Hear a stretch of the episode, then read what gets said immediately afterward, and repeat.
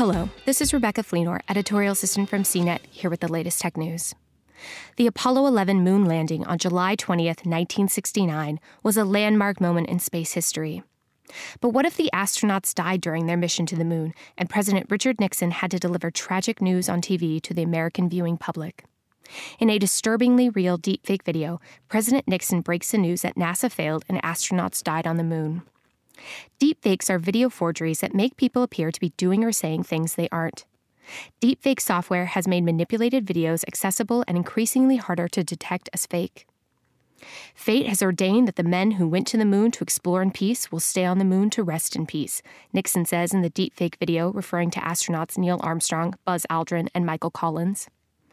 It took half a year for Massachusetts Institute of Technology AI experts to create the very convincing seven minute deepfake video that mixes actual NASA footage with Nixon delivering a tragic speech as though Apollo 11 had not succeeded in its mission to the moon.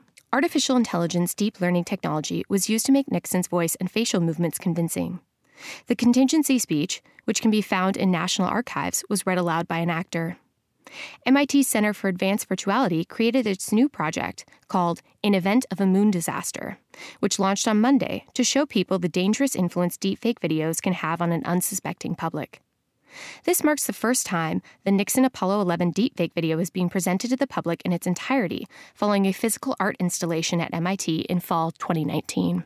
The project's website says that by creating this alternative history, the project explores the influence and pervasiveness of misinformation and deepfake technologies in our contemporary society. In Event of Moon Disaster aims not only to help people to better understand deepfakes, but to also explain how deepfakes are made and how they work, how to spot a deepfake, their potential use and misuse, and what is being done to combat deepfakes and misinformation. This project is supported by a grant from Mozilla's Creative Media Awards, which build on Mozilla's mission to realize more trustworthy AI in consumer technology.